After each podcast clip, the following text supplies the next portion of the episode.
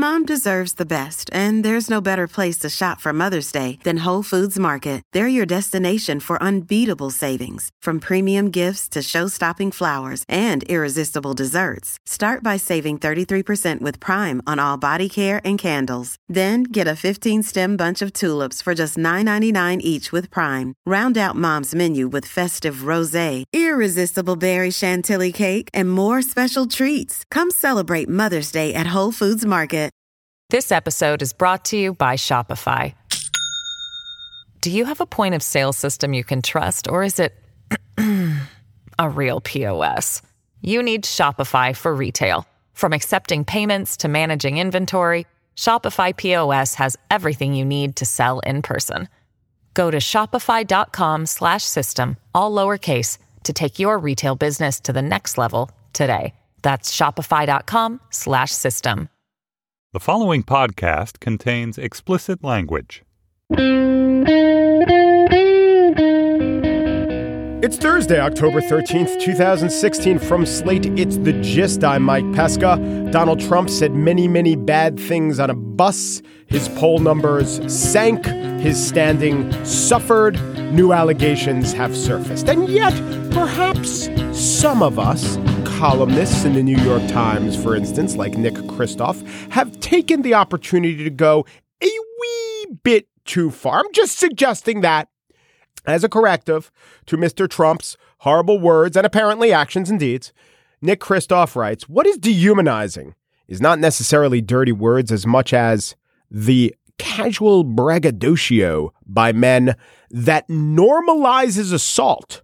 One study of 16,000 comments on a website for fraternity men that website, upon investigation, is Total Frat Move.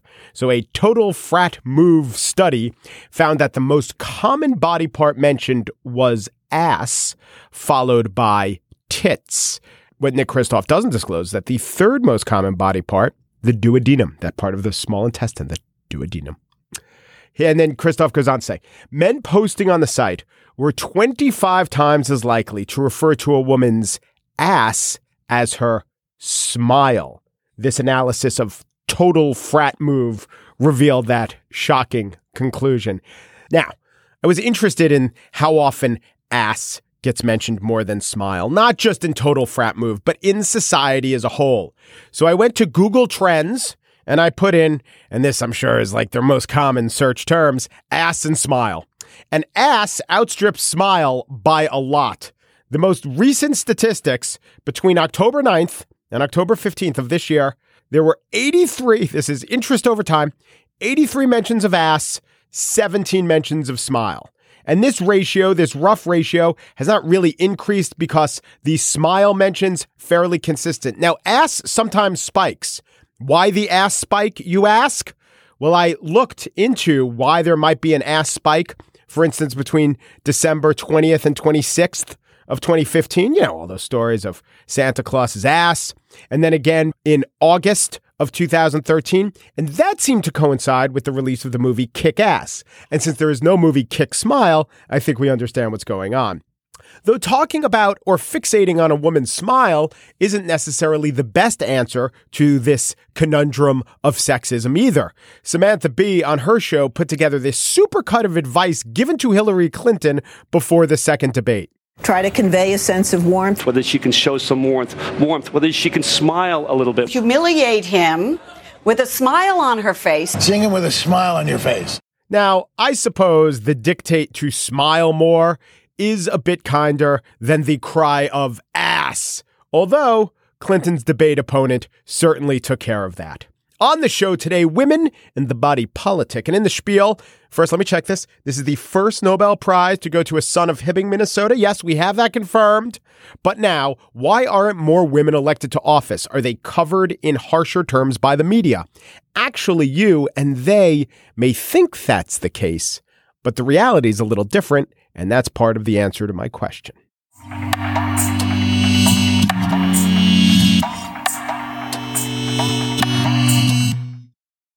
This episode is brought to you by Shopify. Do you have a point of sale system you can trust, or is it a real POS? You need Shopify for retail. From accepting payments to managing inventory, Shopify POS has everything you need to sell in person. Go to shopify.com slash system, all lowercase to take your retail business to the next level today. That's shopify.com slash system. The U.S. House of Representatives, it's about 80% male. The Senate, exactly 80% male. However, in Illinois this year, Tammy Duckworth likely to unseat Kirk, and there are two other Senate races rated as a toss up where a female candidate could beat a male incumbent. Those are North Carolina and Pennsylvania. So let's say the Senate gets to 23. Don't know if you knew this. Still slightly underrepresentative of the 51% of the population that is female. Now, Hillary Rodham Clinton could become the first female president. We know this, but as my Iron John drum circle keeps reminding me, all this will mean is that Tim Kaine will be the 48th consecutive male vice president. So why so few women? Voters tell pollsters that they think their fellow citizens are biased against women. In 2014, 66% of Americans said that they didn't think Americans were ready to elect a woman to high political office. But Jennifer Lawless disagrees. She is the director of the Women in Politics Institute as well as a professor of government at American University. Hello, Professor Lawless. How are you? Good. Thanks for having me. Absolutely. Um, I'll give the title of your books, and this will probably give the answer as to uh, what's going on with women in politics. And they are It Takes a Candidate Why Women Don't Run for Office, and It Still Takes a Candidate Why Women Don't Run for Office. Sorry if I gave away the ending there. But so you find that uh, voters aren't exactly biased against women. It's just that women don't want to put themselves forward to uh, run for office for a lot of reasons. Yes, but perceptions of bias against female candidates are one of those reasons. So basically, we know that on election day, when women run for office, they're just as likely as men to win their races. We also know that throughout the course of a campaign, women systematically raise just as much money as men do, and at the congressional level anyway, they garner the same type of media coverage, both in terms of volume and substance. Yet, the average citizen, the average potential candidate, and even a lot of political elites have no idea that this is the case. And so they perceive that there is widespread bias against female candidates. And as a result, women often think that they would have to be twice as good to get half as far. So they're far less likely to put themselves forward and run for office in the first place. So when you say that the media coverage isn't much different, I think that a lot of people would hear that and say, "Oh, I can think of hundreds of examples where they talked about a woman's hair, a woman's appearance, or a woman's tone of voice, and those aren't uh, not true." So, how do you uh, go throughout and in a scientific way with rigor say it's pretty much the same? Well, the first thing that's important to note is that Danny and I were focused on House races, so U.S. congressional contests where local newspapers, print newspaper, is the main source of information that people rely on to get news about their house races. So we looked only at print news. And what we did was in every congressional district in 2010 and then again in 2014, we identified the largest circulating newspaper. We collected every article that mentioned at least one of the two major party candidates. That turned out to be about 11,000 newspaper articles. And then we went through and literally coded every single adjective used to describe a candidate, every issue mentioned in association with a candidate, every mention of the candidate's appearance, personal background, marital status, parental status, you name it. And we then compared the volume and substance of the coverage between men and women.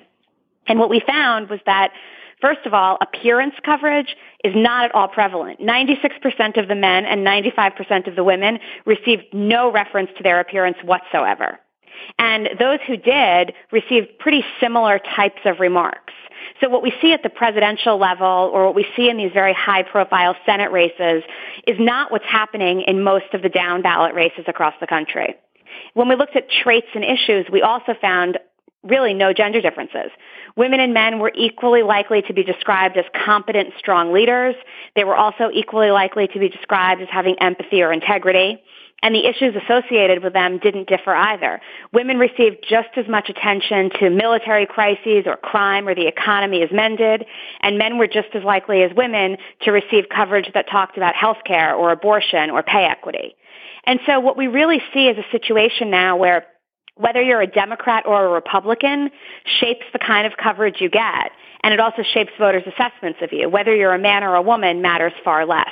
And the reason that people tend not to believe us is because they think about these really high profile races, especially the presidential race, where the information environment is so vast where it's not just newspapers, it's cable TV, it's blogs, it's talk radio. We're basically in the wild west of the media where you can say and do anything and there's no accountability.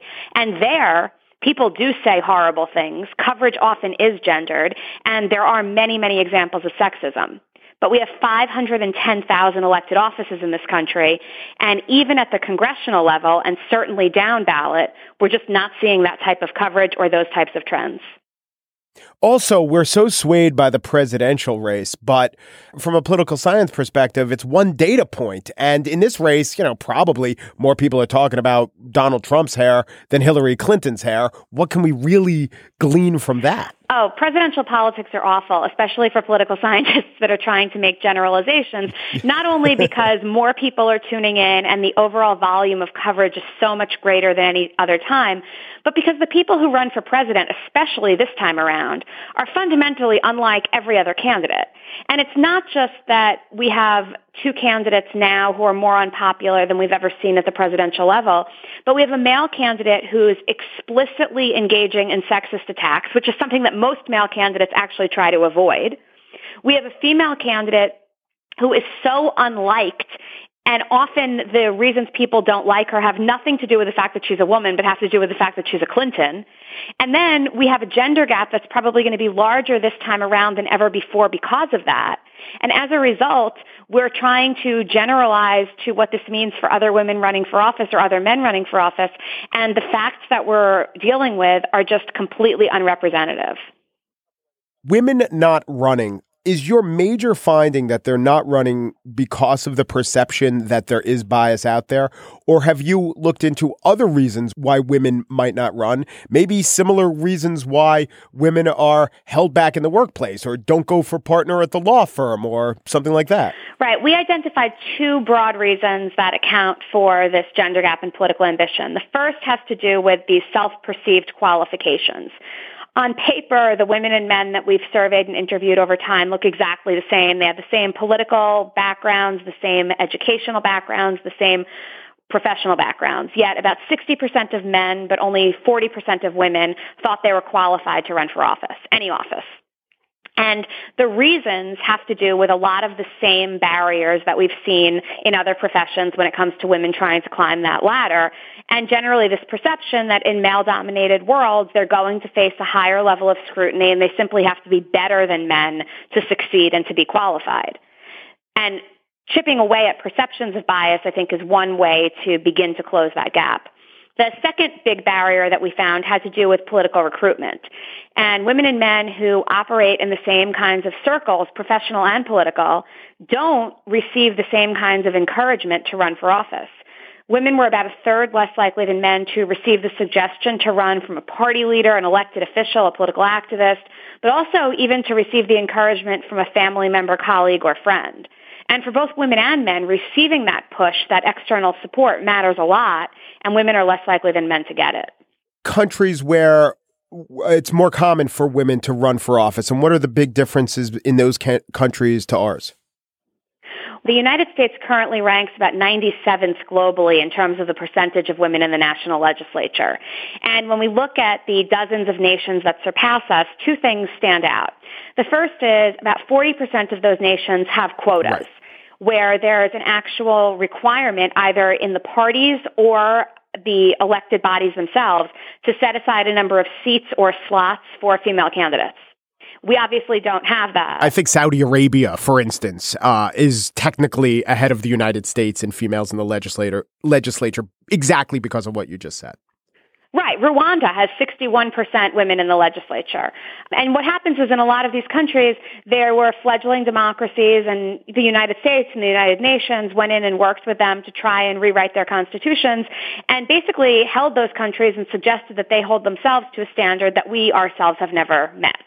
The other factor that differentiates us from a lot of these other nations is that we have a very entrepreneurial candidate emergence process where when somebody decides to run for office, they pretty much have to start from scratch and build their own campaign infrastructure, raise their own money. And it's not unless they're in one of the most hotly competitive contests nationally that the parties are going to step in and provide any kind of assistance. In a lot of other countries, when the party decides that it has a list of candidates that it's interested in, it provides tons of support to those candidates where the candidates themselves don't have to do much except appear on behalf of the party. We don't have that. So what you need are women and men who are willing to pretty much put everything on hold and throw their lives into this contest where they can't bank on any kind of real support until the latest stages of the game. Is the phenomenon of cracking the glass ceiling? I mean, it's a great, I guess it's a great metaphor. I know that Hillary Clinton visually represented that during the convention. But, you know, there's also been some research into when you, for instance, elect a female prime minister or leader, it often doesn't lead to another female or more females. What have you found about that? Well, we have to keep in mind that in the United States right now, we have such highly polarized parties that we know that whether there's a D or an R in front of the candidate's name does almost all of the work. Yeah. So there's no reason to expect, for example, if the Congress stays in Republican control, that Hillary Clinton is going to have a much better go at this than Barack Obama did. And it has nothing to do with the fact that she's a woman. It has to do with the fact that she's a Democrat fighting a Republican Congress. The same thing goes for whether a district is going to elect another woman following a woman or the presence of a woman in Congress generating more support or collaboration. We've reached the point in time where the sex just doesn't matter that much. People make decisions based on party. And unfortunately, that means that we can't assume that one woman is going to beget additional women. The good news, though, is that it also means that voters and the media are going to be far less inclined to assess people based on their sex and far more to do so based on whether they're Democrats or Republicans. And my last question, just because I'm curious, what do you think of the term mansplaining? I think um, I think that it does tap into this broader sense that people often treat women in a very condescending way and feel that they can explain the way the world works and the way that politics works and the way that business works. And I think they lose sight of the fact that women are actually now more educated than men are in a lot of professions and in a lot of disciplines, um, higher ranking than men are. And it sort of goes back to this general idea that men are the decision makers out there and explain to women the way the world works. I, I think the term itself is a little bit silly, but I do think it taps into a very real phenomenon. Yes, I saw a headline, I think, in USA Today talking about the vice presidential debate because there was a female moderator talking about the two vice presidential candidates mansplaining. And I said to myself, well, they are running for vice president. Like, we do want their explanations, and they are men. So I don't know what we're after. I, I would just add to that that before we could call that mansplaining, I would want to see how they treated a male moderator. My sense is that the male moderator would have been pretty incidental to what they were doing as well. Yes. And in the first presidential debate, I think uh, Donald Trump was, I don't know what you'd call it with Lester Holt, Trump splaining or whatever it is he does. Jennifer Lawless is the director of the Women in Politics Institute and a professor at American University. Thank you, Jennifer. My pleasure.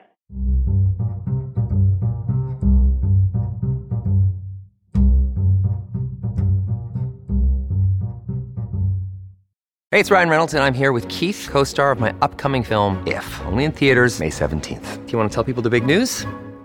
All right, I'll do it. Sign up now and you'll get unlimited for $15 a month and six months of Paramount Plus Essential Plan on us. Mintmobile.com slash switch. Upfront payment of $45 equivalent to $15 per month. Unlimited over 40 gigabytes per month. Face lower speeds. Videos at 480p. Active Mint customers by 531.24 get six months of Paramount Plus Essential Plan. Auto renews after six months. Offer ends May 31st, 2024. Separate Paramount Plus registration required. Terms and conditions apply if rated PG. And now the spiel. Bob Dylan has won the Nobel Prize in Literature, which is, when you think about it, the closest Jonah Lehrer will ever come to the Nobel Prize in Literature.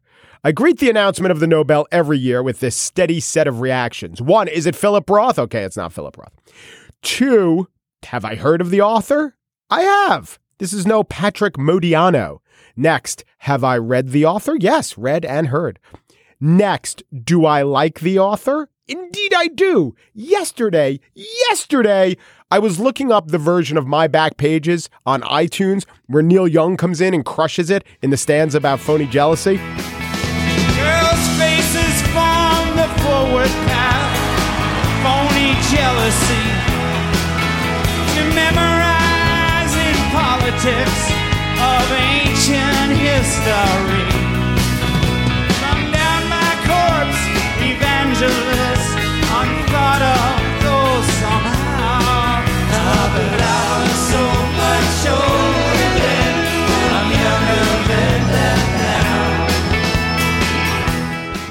The great thing about most Dylan songs is as good as they are when Dylan sings them, they get better when someone else does. All Along the Watchtower by Hendrix. Dylan admits that's the better version. The Mighty Quinn by Manfred Mann. I mean, who cares? It's the Mighty Quinn, but it's better. I like Bruce's version of Chimes of Freedom. I like Van Morrison's version of uh, It's All Over Now, Baby Blue.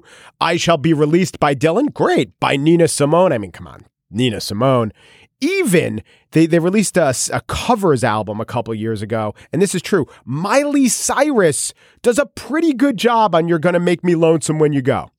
But let me also compliment the producer of that album for keeping p. Diddy far far away from dylan because you know he wanted to lay his puff daddiness his sean combsiness over a classic dylan track like he does. How many roads must a man walk down 18. Before you call him a man. It's like seven, maybe eight. It's not just the song lyrics that sets Dylan apart, it's the song titles. Dylan is the king of naming songs after unmentioned lyrics. Rainy Day Women 12 and 35, Highway 61 Revisited, From a Buick 6, Positively 4th Street, and those are just the numerical titular misdirection songs. Positively 4th Street also exemplifies the fact that Dylan uses adverbs to the best effects in all of rock and pop music titles. Queen Jane approximately, Absolutely Sweet Marie. Also, and this will go unheralded in the rightful celebrations of his music, Bob Dylan is the best composer of organ driven songs of those composers who do not compose on a keyboard. But lyrics, onto the lyrics, they have won the prize. Dylan wrote so eclectically and in so many modes that it might be hard to process. So he engaged in pure Lin Manuel Miranda esque wordplay. Maggie comes fleet foot, face full of black soot. Talk about the heat, put plants in the bed, but phones tapped anyway. Maggie says that many say they must bust in early May. Orders from the DA, right? Isn't that like I'm taking this horse by the reins, make a red coat redder with blood stains? A little bit. I could compare Dylan to hip hop because they both have speed, but what about the nuance? Busta Rhymes goes fast, but it's in the service of bitches and bragging. What I'm saying is if Busta Rhymes is going to win a Nobel, it'll have to be for physics or chemistry. So aside from the apparently clever lyrics, and I don't mean I want to throw the adverb there, but I don't mean apparently as in seemingly. I mean they are very apparent to us how clever they are. Dylan also has his set of stunningly forceful lyrics. And these are lyrics that aren't meant to be subtle. They're meant to kind of blow you away with how good they are as lyrics. My back pages is a good example of that, right? Crimson flames tied through my ears, rolling high in mighty traps, pounce with fire on flaming roads, using ideas as my maps. We'll meet on edges soon, said I, proud neath heated brow. Ah, but I was so much older then, I'm younger than that now. Forceful, but a little bit rococo. But then you have Masters of War, which just smacks you in the face, and a 12 year old can understand it. Let me ask you one question Is your money that good? Will it buy you forgiveness? Do you think that it could? I think you will find when your death takes its toll. All the money you made will never buy back your soul. Now, I always thought that Masters of War was an anti Vietnam song, but he wrote it in 1963. It was just a general anti military industrial complex song. He sang it, by the way, in 1990 at West Point. Rolling Stone reported that the cadets had a muted response, but the Times said monitors were tapping the cadets on the shoulders, telling them to sit down. There are Dylan lyrics that are clever. There are Dylan lyrics that resonate through the ages because they're so American, like that quote from Lincoln that Obama has repeatedly invoked. Instead of claiming God for our side, we remember Lincoln's words and always pray to be on the side of God. On this one, I'm on Bob's side. So now, as I'm leaving, I'm weary as hell. The confusion I'm feeling ain't no tongue can tell. The words fill my head and I fall to the floor. That if God's on our side, he'll stop the next war. Melancholy is the sister of sentimentality. I read that in a treatise comparing Dylan's lyrics to Virgil, the Ovid. There are lots of overlaps in quotes. Literary types call this intertextuality. It's an easy way to prove to skeptics that a pop musician can create literature. But Dylan also created journalism. The lonesome death of Hattie Carroll. She was beaten to death by a society swell from Baltimore. Hattie Carroll's life and death was a brief item in a newspaper that Dylan read on the way home from Martin Luther King's I Have a Dream speech, and the song was on shelves two months later. And think about its impact. The adjective that Dylan put in its title was lonesome. Dylan was telling us attention must be paid, and because of him and because of this song, it was. Now, Hurricane probably did more than any protest song ever to free a single prisoner. It's a complicated song. It has what I think might be Dylan's worst lyrics. When the cops interrogating Arthur Dexter Bradley remind him, quote, don't forget that you are white. But the song is so evocative, and the music, let's not forget the music in all this, is so compelling that it scores the moment in Dazed and Confused when Matthew McConaughey's character slowly walks through a youth center, exuding elan. Here comes the story of the hurricane, the man the authorities came to blame. Another type of Dylan's lyric is the one that's supposed to be so obscure that you have to unpack it. And then he has his wise lyrics. And here's a specialty of his. He has those wise lyrics that kind of marvels at their own insight. Like, strange how people who suffer together have stronger connections than people who are most content. Or, funny how the things you have the hardest time parting with are the things you need the least. Dylan didn't need a Nobel Prize to confirm him as a great writer.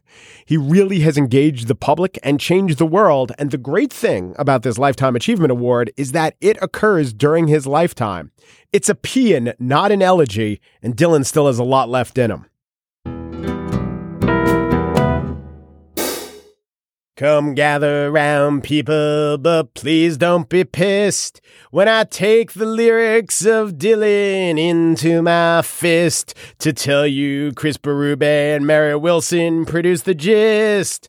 It's a war on your ears that I'm waging. Take it, Bob. Oh, the times they are a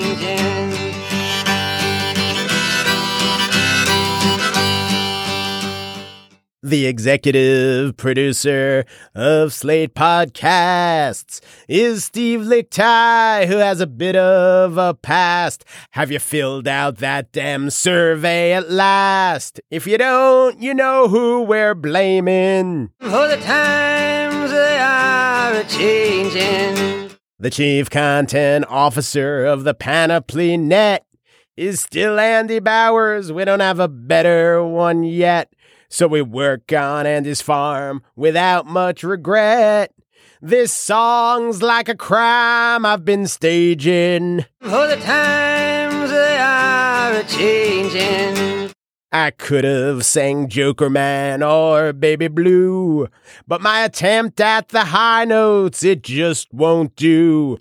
So um Peru, de Peru, and indeed do Peru. I suspect this has been disengaging. Oh, the times they are a changing.